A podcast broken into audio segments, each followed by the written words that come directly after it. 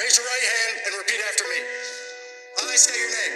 I. Do solemnly swear. Do solemnly swear. To support and defend. Support and defend. The Constitution of the United States. The Constitution of the United States. Against all enemies. Against foreign and domestic. Foreign and domestic. And to bear true faith. And bear true faith. And allegiance to the same.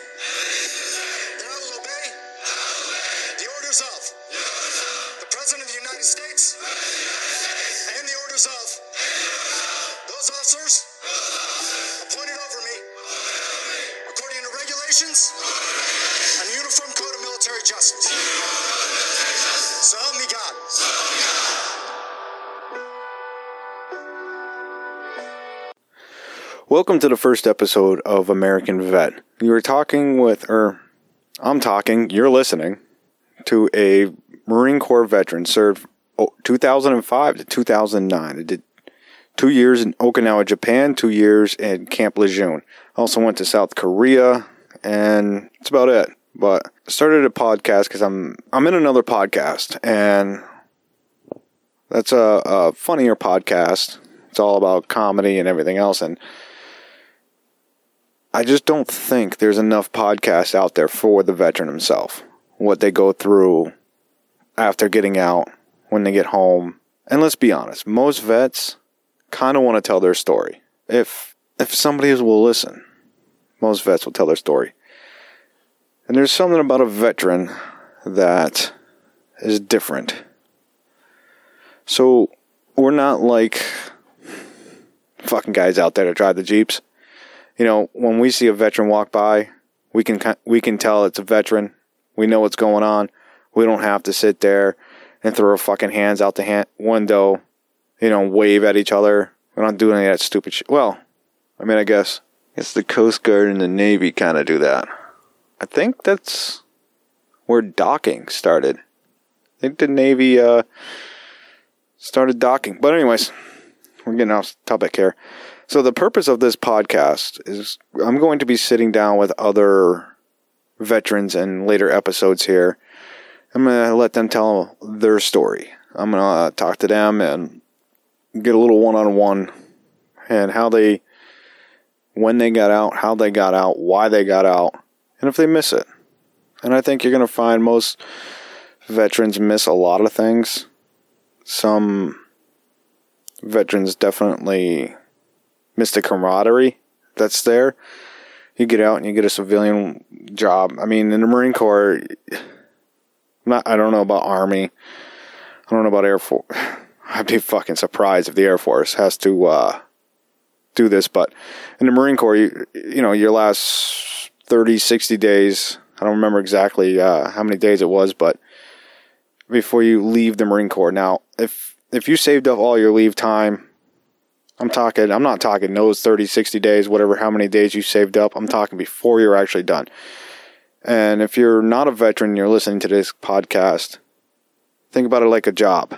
All right. You work for the city, like a city job, state job, federal job.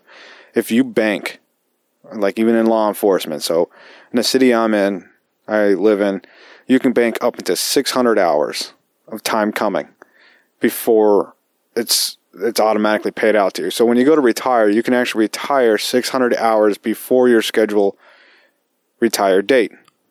So what you have to do, you have to take these classes that kind of, they get you ready to be a civilian again. Because, you know, you go to Parris Island or you're a Hollywood Marine, you know, both of them suck in their own little ways. All right.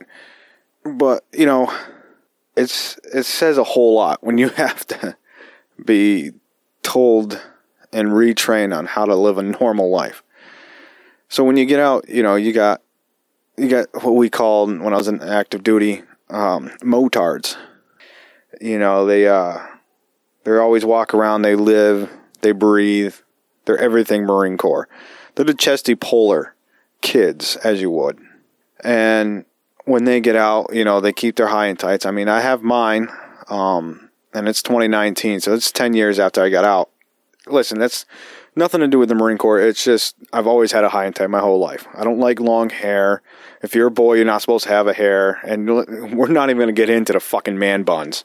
So you have to take these classes to get out. just to be a, a civilian again. And I still remember a lot of mine. So I guess what I'm trying to say is we're not Jeep owners. We don't have to wave at each other. But we know driving down the street, if we see another veteran on the side of the road or something like that, we're going to help them.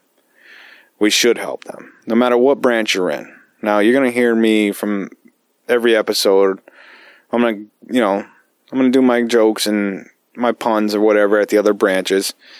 At the end of the day, I don't really care what uniform you have on as long as it's U S. All right? And if it's you plugging up my womb, I don't care what uniform you're wearing anyways. A little bit about me. I, uh, in two thousand five, I was in a bad spot. So I was in, a, in why I joined and everything. Um, I wanted to join in two thousand one after nine eleven, just like every other veteran out there that joined after nine eleven. They, you know, you wanted to join. I wanted to join that. My mom at the time was, uh, my mom was very diabetic. She had a lot of issues. She had, her left leg was amputated twice. She, uh, She had no feeling left in her body. She had, she was legally blind in both eyes. You know, she was on a dialysis machine, so she wasn't getting any better, sort of say, sort of speak. But the thing is, when when I wanted to join, I couldn't join. All right, so I waited. two thousand four, my mom passed away, so I said okay, and then I got all my ducks in a line in a row in case, because you know you. You sign up to go. You know, you sign up to go over to Iraq, you go over to Afghan. You know, you sign up to do all that. But unfortunately for me, I was dealt a different hand. So I finally went in two thousand five. My mom died. I got all my ducks in a line in a row. I went to boot camp. And I went to Parris Island because I'm from New England. So I went to Parris Island. And I played in the sand boxes down there. I did all that. All right. I was thirty sixty-six. Kilo company. All right. Now, my M O S was going in was thirty-five thirty-one. I was a motor T operator. All right. Motor transport operator. All right. I was, for you civilians out there, I was a truck driver. When I got back from Okinawa in two thousand seven, I came back and I went to Camp Lejeune. I was second Mar Div. Division licensing. So I had to, you know, I was the guy giving everybody a test to drive. So I was that state trooper or, you know, local police officer or whatever that did the test with people, did the written test with the guys and girls, and they drove around and everything else. And I was the one signing off on their license to drive any type of uh, military apparatus. So civilian people, just because you have a driver's license from your state doesn't mean you can drive an, a Humvee or an M RAP or anything like that. You know, you can't, an L V S, you can't drive any of that. You still have to get a license to drive it all. And let's be honest, a lot of you assholes out there need a different license anyways. Yeah, I'm talking to you, you fucking Prius drivers. So that's what I did when I got back to Camp Lejeune for a little while. Um, and then I became the division marksmanship coach. I was an oh nine thirty-three. And for about my last year on contract, I was at the range every day, shooting every, showing everybody how to shoot their uh, M sixteens. All right. My last time I had to qualify with my M sixteen was still iron sights, and to this day, I'm happy about that. The ACOGs at that time, I don't know how good they are now, but the ACOGs at that time, you know, I have to tell my shooters, you know, three clicks, three hits. You know, you, you had to smack your, your sights. Right, left, top. And just set your sights every time you made an adjustment, just to make sure they were set. So as you can tell, I'm not a big fan of that, because it's just asinine to me. So just kind of going off here on a rant, but Army, get the fuck out of here. Like, you guys have, I don't, like I said, now, I've been out for a while, but when I was in, it was half of your target was white, half of it was black. You just had to hit one or the other. You had to hit your fucking target. Now, if it's different, go ahead and go to American Vet Podcast at Yahoo. Send me your thoughts. I know a lot of you out there are going to give me hits on a lot of things I'm going to say. A lot of you guys are going to agree with me on a lot of things I say, but you won't actually email me or anything like that if you like what I'm saying, which is sad, but it is what it is. Now, if you ever want to try to be on the show or whatnot with me, then we can we can Skype and everything else, and we can I can get you that way. Or if you live in the New England area, you know, once again, email me, American Vet Podcast at yahoo dot com, all one word, American Vet Podcast. And then we can go that way. But as it stands right now, there's not a whole lot I can say about the Army being good. I mean, the fuck. I went, I was motor T, all right? So I was thirty-five, thirty-one. So after Marine, you know, Parris Island boot camp, then Marine combat training and all that, you go, you know, you got to go to your M O S school. Well, mine was in Fort Lost in the Woods. So Fort Leonardale, Missouri. Fort Lost in the Woods. I had to go out there for my training. And that's where the Army does some of their boot camp, if you want to call it boot camp.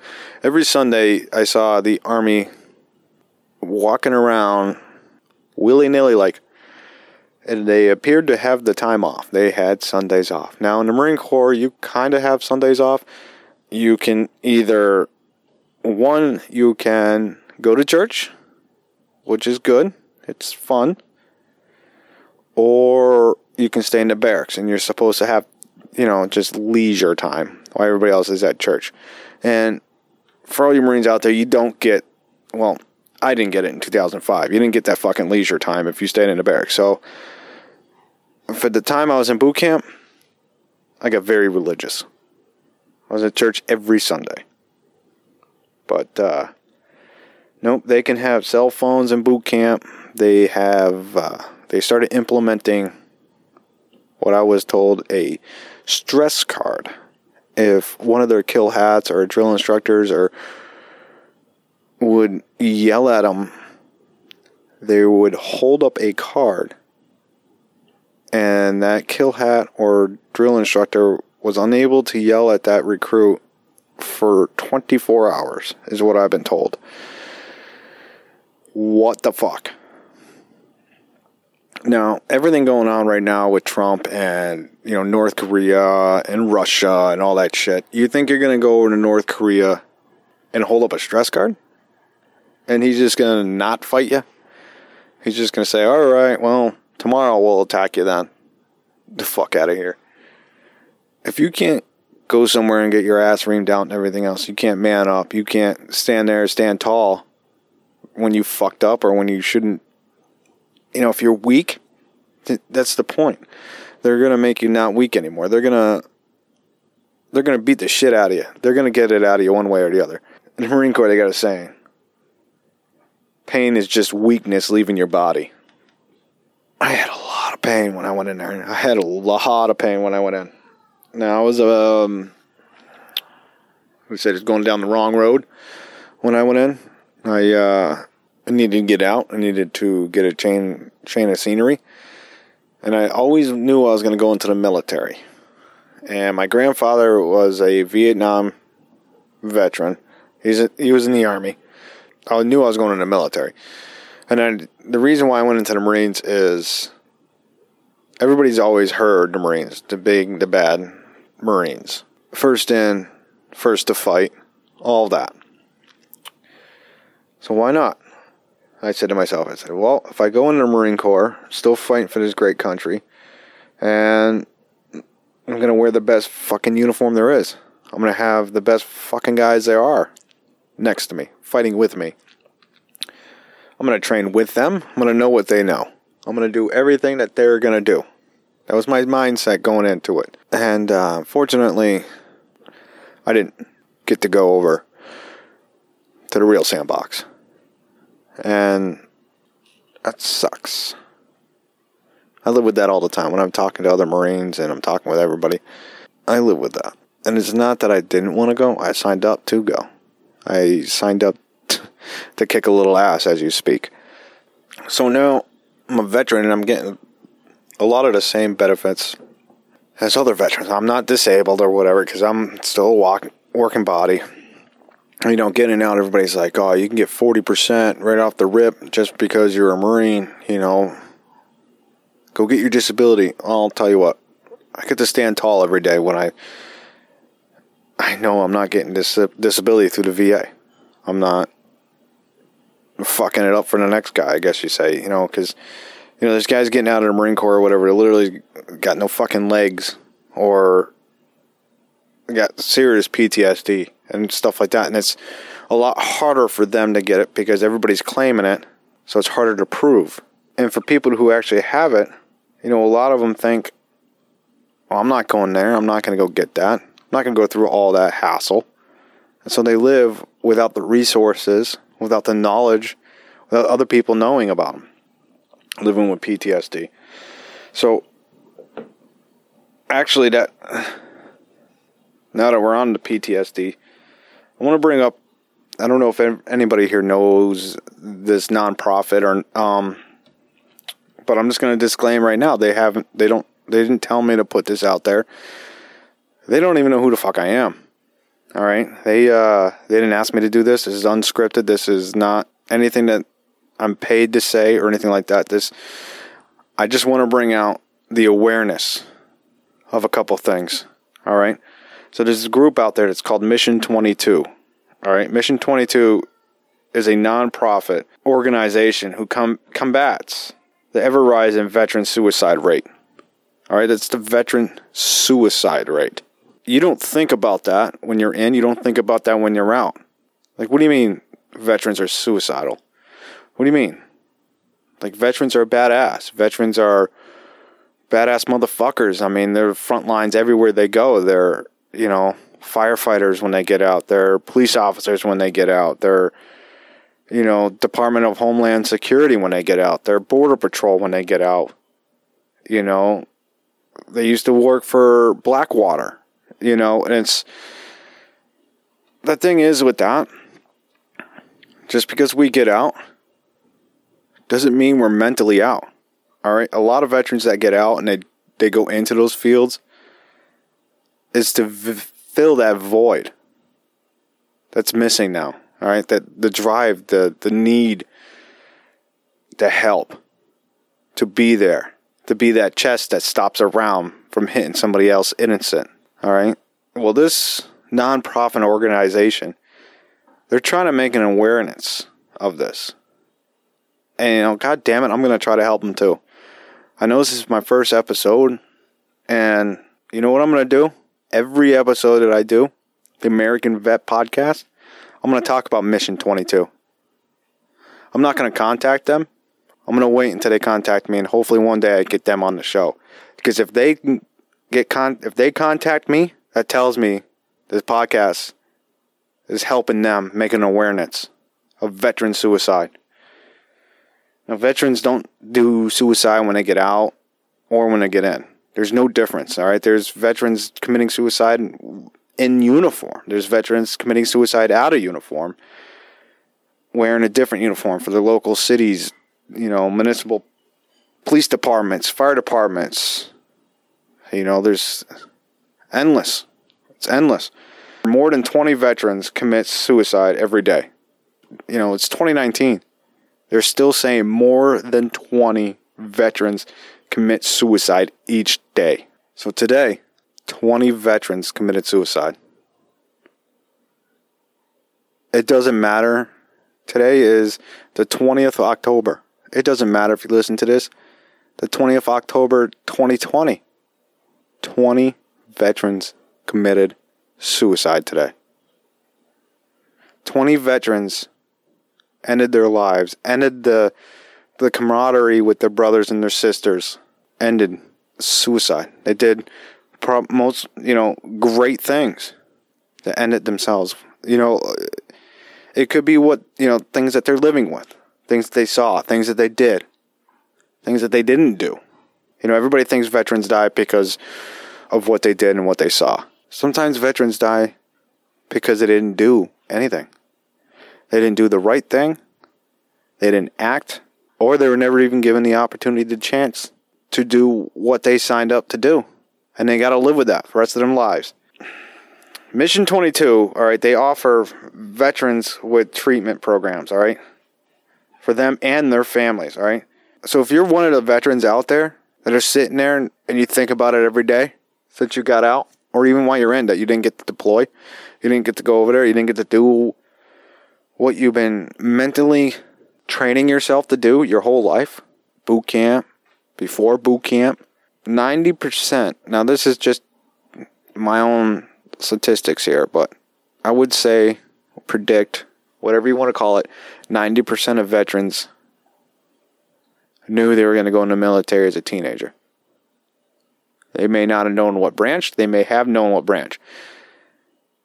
And no, I'm not talking just the R O T C guys and girls. I'm talking every, probably about ninety percent of veterans knew they were going to be a veteran before they finished high school, before they went into high school.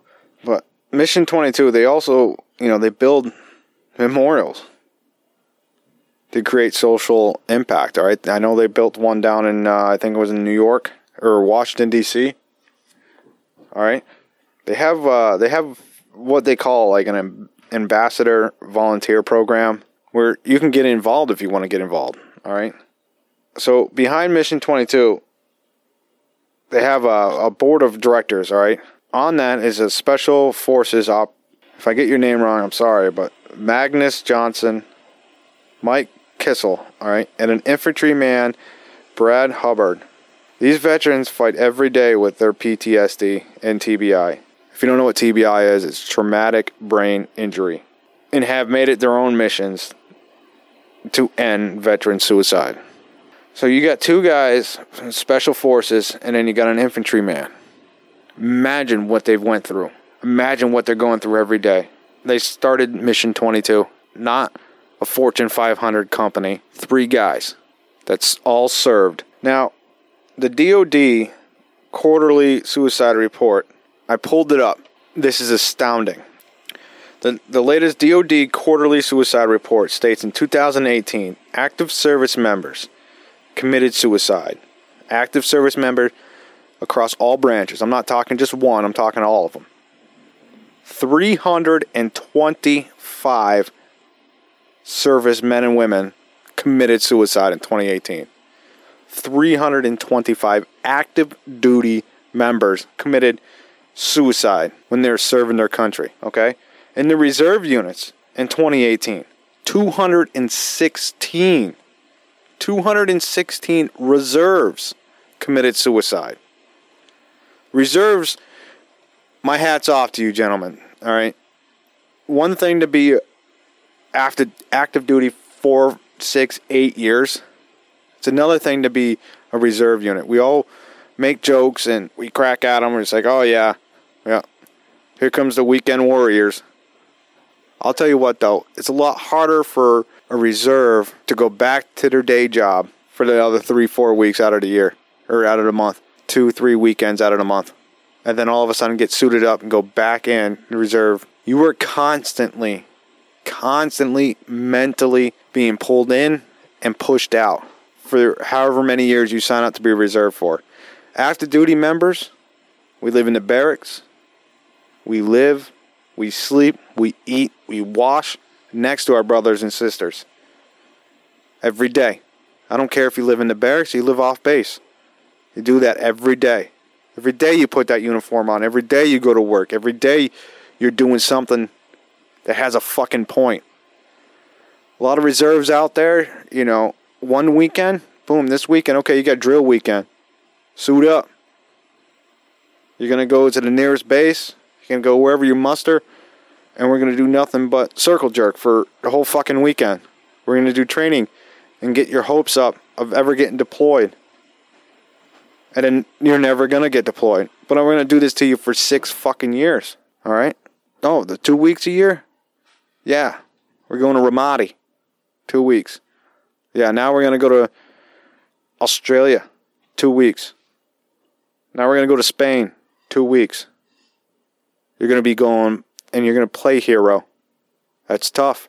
Mentally tough. In and out all the time. And then after this two weeks, now you can go back to the Pride gas station and pump gas. So you just went from being someone to nobody. And then you got to wait your three weeks again to be somebody for two days. And then back now you're nobody again. That's tough. National Guard members. Air National Guard, Army National Guard. And in twenty eighteen, one hundred thirty-five committed suicide. This is D O D, all right? I don't even think they keep track of civilian veterans committing suicide. That's just people with an active C A C card, active uniform, active job in the military. It's not people that get out, been out for years, and then commit suicide of what they did or didn't do. That's a total of six hundred seventy-six committed suicide last year. You know, D O D said that uh, since December thirty-first, two thousand fourteen, eighty service members died in Afghan. Since two thousand fourteen. Five years ago. But nobody's paying attention to that six hundred seventy-six that we lost last year. They did what they were supposed to do. They did what they were trying to do. And then we kicked them to the curb. Said, hey, you're on your own. I'm going to teach you how to be on your own again. And hopefully, you're listening. That shit's fucked up. But for now, twenty nineteen, this is only going up to March this year, all right? They haven't updated the reports since March. So for three months, January, February, March, all right? Active members, ninety, okay? ninety active members, January, February, March. Three months, ninety service members committed suicide. Reserves, forty-two commit suicide. forty-two. This is not attempts, people. This is committed. That's forty-two people to not going home. Or ninety not going home. forty-two people that are not going to make it to the next drill. National Guard, twenty-two. It's totaling one hundred fifty-four service members in three months that commit suicide. Now, I hope you're sitting there and you're thinking to yourself, I'm glad I turned on to this. I'm going to go over to the Mission twenty-two website. I'm going to see if there's a spot I can donate. Donate. Go ahead. But before you donate, let's say you're going to donate twenty dollars. Why don't you do this? Why don't you take those twenty dollars and turn them into hours? twenty hours dedicate to Mission twenty-two and help them. twenty hours dedicate to your local vet rep, your local V A hospital, anything. twenty hours. Go volunteer somewhere. If it's one hundred bucks, donate one hundred hours. If you say, I'm going to donate twenty dollars a month, donate it in time, okay? Because I'll tell you what right now. Your brothers and sisters are not committing suicide because they don't have any money. Because let me tell you, if you're broke, if you're on the street, if you're poor, you're not eating, you're on the street, I don't want your money if I'm ever on the street. I just want your goddamn hand. I don't care if it's in your basement. I got to sleep in your basement for a while, whatever. twenty dollars is not going to get me far. But somebody that comes and says, hey, how you doing every Friday? three o'clock, because he knows where I'm sitting. Sits down, talks to me, maybe shares a burger with me. That's what it's about, folks. It's not about goddamn money. And that's what these guys, you know, the two special forces guys and the one infantryman are doing, right? You can go on a website. They have their tax I D number. You can pull them up. They're nonprofit. You know, these guys don't have big-ass mansions. They're not driving Maseratis and nothing like that, all right? These guys are guys that care. So every episode, I'm going to bring awareness to it again.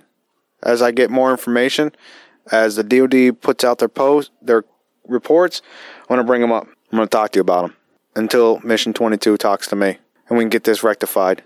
And listen, my email address is American Vet Podcast at yahoo dot com. American Vet Podcast at yahoo dot com. If you need help, brother, sister, email me. I'll do the best I can for you. All right? There's other programs out there, too. There's Veteran, uh, I think it's Veterans First. I think, you know. Um, if you guys know somebody that needs help, go ahead, go on mission twenty-two dot com. There's a contact number somewhere on there, on the bottom.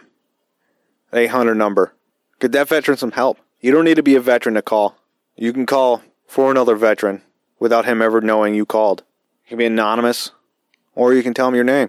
But I think that's what we're going to talk... That's... That's much we're going to talk about that tonight. Um... Because this is just the intro. Episode one. Me and what I want to do with this show. And like I said, alright, I'm thirty-six years old. I'm not old, I'm not young. Right in the middle. I got a four-year-old daughter. I got an awesome wife. So I'll tell you some funny stories. I, yeah. So, when I was in Okinawa, Japan, I uh, I got a thirty-two day order to go to mainland Osaka, Japan. And I was going to be a protocol driver for uh, the Army. I said, all right, let's do this. So I go to mainland Japan, and I it took me probably four, four and a half, five hours to locate the person I was supposed to locate inside the tent city. And so I, I, I locate her. She's in the Army, and I, you know, I walk up to her, and I said, all right, hey, you know, I'm Corporal. I gave her my last name, and I said, hey, I'm here for, uh, supposed to be a protocol driver. You know, I'm here to be a driver and everything. She said, okay, well, I don't need you right now. If I do, I'll, I'll come find you. Okay? I'm like, uh, you know, do we have to form up somewhere every day at a certain time? Uh, do I need to be anywhere? Do I need to check in? Anything like that? She's like, no, if we, uh, if we need you, we'll find you. Let me tell you. That bitch did not find me for thirty-two days. I was gone. I don't think I was in that. I don't think I ever went back to that tent. I was gone. I was out in mainland Japan. I was out in Hard Rock Cafe, Osaka, Japan, I went to. And boy, I had a fucking blast. I came back, grabbed my shit, and I left. And I went back to my unit in Okinawa, Japan. My top never said anything to me about anything. Nothing. Now, you can you can call me a one-way motherfucker. You can call me whatever you want to call me. But if you you know damn well, if you gave you were given that opportunity to go as a Marine, to go to all, you know, mainland Japan and have an Army, some sort of rank girl tell you that I'll find you if I need you. Like, do you not understand? I'm a Marine. You're not going to fucking find me. And she didn't. I don't know if she ever came looking for me or not, but I was gone. I was, nope, fuck you. I'm out. And uh, so that was hilarious. Another thing, so I was, when I was in uh, Okinawa, Japan, I was on Camp Hansen. All right, right outside there, it's Kin, K I N, Kinville. But we all called it Sinville. All right, there's buy me drinkies. There's all kinds of ways to get in some trouble.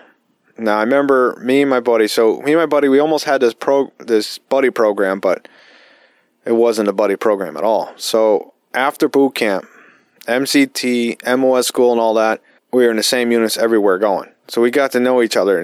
His name is, well, I'm not going to release his name because he's still in. He's still active duty. I got out. We still talk because that's that brotherhood. So we both got our orders. Two years, Okinawa, Japan.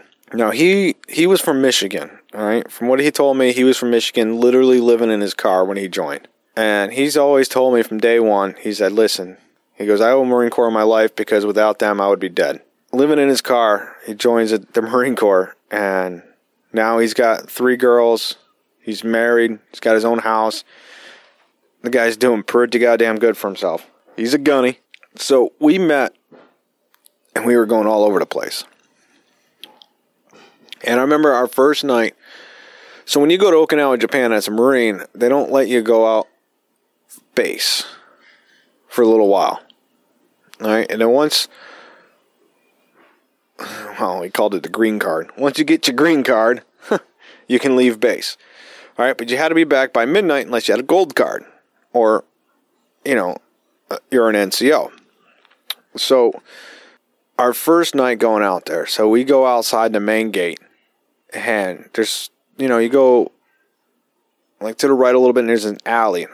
All the way down at the end of the alley, huge lit-up building, all right? There's fucking lights everywhere, and me and him are kind of like, hey, we're in a fucking country we've never been in, whatever. You know, now we're at our units.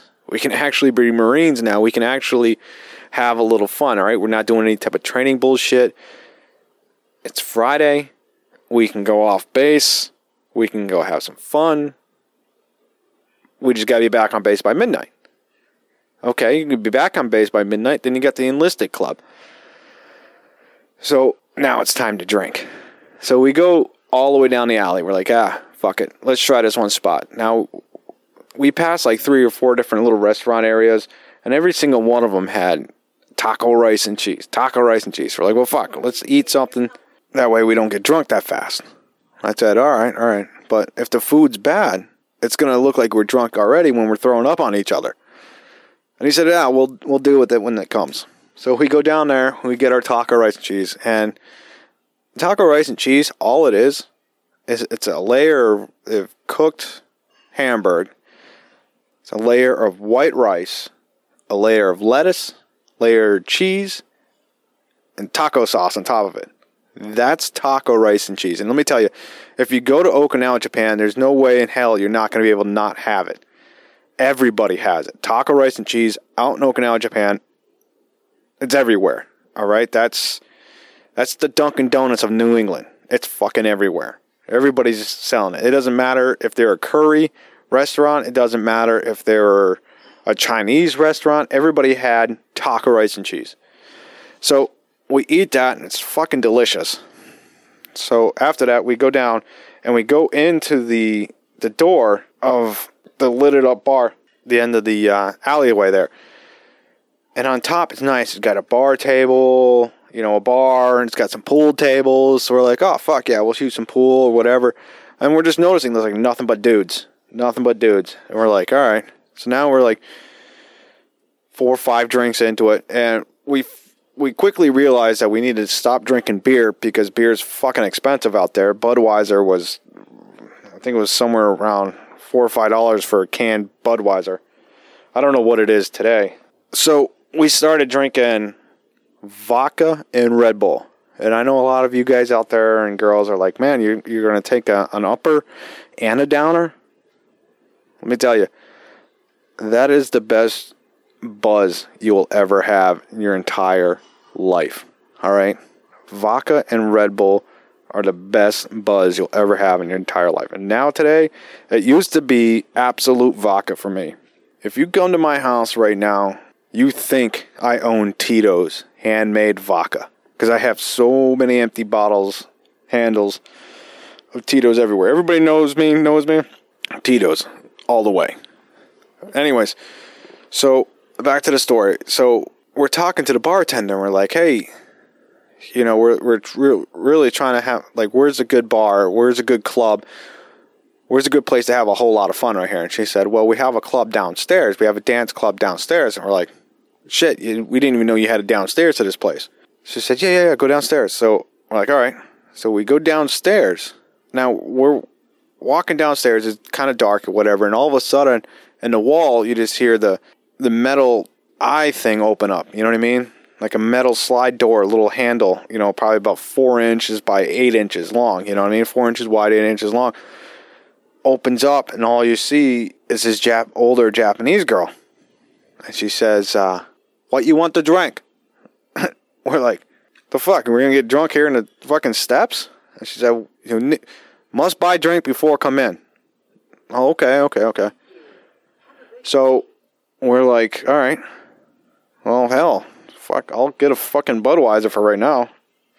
And, uh, my buddy, he, uh, I'm gonna call him Eric. So Eric goes, uh, yeah, I'll fucking take a Budweiser too. So now we open, so now we, we give her the money through the fucking, the mafia door. I don't know what you call those things. So we give her the money to it, and all, you know, and then the door opens up. So we come in, and now it's, it's, it's a dance club now. You know, it's dark, not lit, and, uh, and me and him are looking. We're like, oh, hell, we're the only guys here, so we must be early. So we said, fuck it. So we went around to the bar, got our beers, and then we uh, we sat down. I want to say it was probably within forty-eight seconds.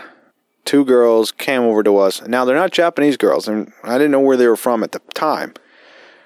Come over to us, and they say, hey, uh, you know, how you doing, Marines, Marines?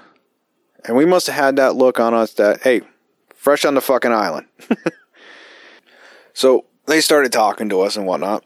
And the girl that made us buy a drink before we even get in, she comes over and she says, uh, you gotta, you gotta buy a drink. You buy a drink. You know, they stay here longer. You buy them a drink to make them happy. Everybody have a good time. Make, buy drinks. And I was, so me and him were kind of like, all right, yeah, you know, that's kind of what we came out here for, is have a good time. So, yeah, we'll buy them a drink. We didn't really know that they were actually there working for the same place, all right, at the time. We were very, I don't know, I guess belligerent. We were very O F P, own fucking program, but we didn't see a lot of these signs. So we kept buying them drinks. We kept buying them drinks. We kept buying them drinks. And we're, now me and my buddy at this time, we're getting fucking hammered. And the girls seemed to be just fine. Just, just fucking fine. And we're like, what the fuck? We've been buying shots all night long. So then uh, one of the girls is like, hey, uh, you wanna, you wanna go over there? I was like, yeah, you wanna fucking dance? I was like, I'll try to dance, but I've been drinking for a while. We've been doing shots, been drinking beers, and I'm pretty fucking cocked. And uh, I was like, all right, let's do it. Let's fucking do it anyways, whatever. And uh, let me tell you, before I even went to Okinawa, Japan, I, I thought to myself, I'm fucked. Because I already was told that the guy-female ratio over there for American guy and American girl over there was like ten dudes to one girl. So I figured, well, I'm going to go to this island and I'm not going to have sex for two fucking years because I'm not into the uh, the Asians. The Asians kind of, they don't do it for me. So I was like, all right, fuck. I'm, I don't, I mean, I don't have a fucking choice. I got orders. I got to get over there.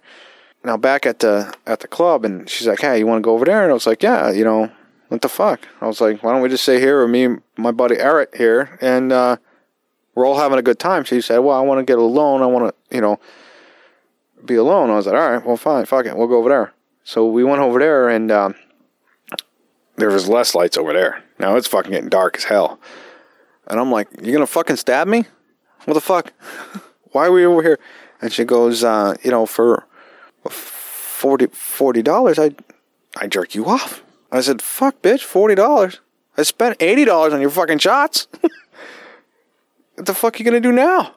And uh, she she uh, she just kept saying, forty dollars, jerk you off. And I was like, ah, no, no, because I'm not really into the uh, into the girls that, uh, that do it for money, really, because you got to think about how many times in a day have you done that? You know, it's not even about sloppy seconds anymore. It could be sloppy hundreds. It could be sloppy thousands.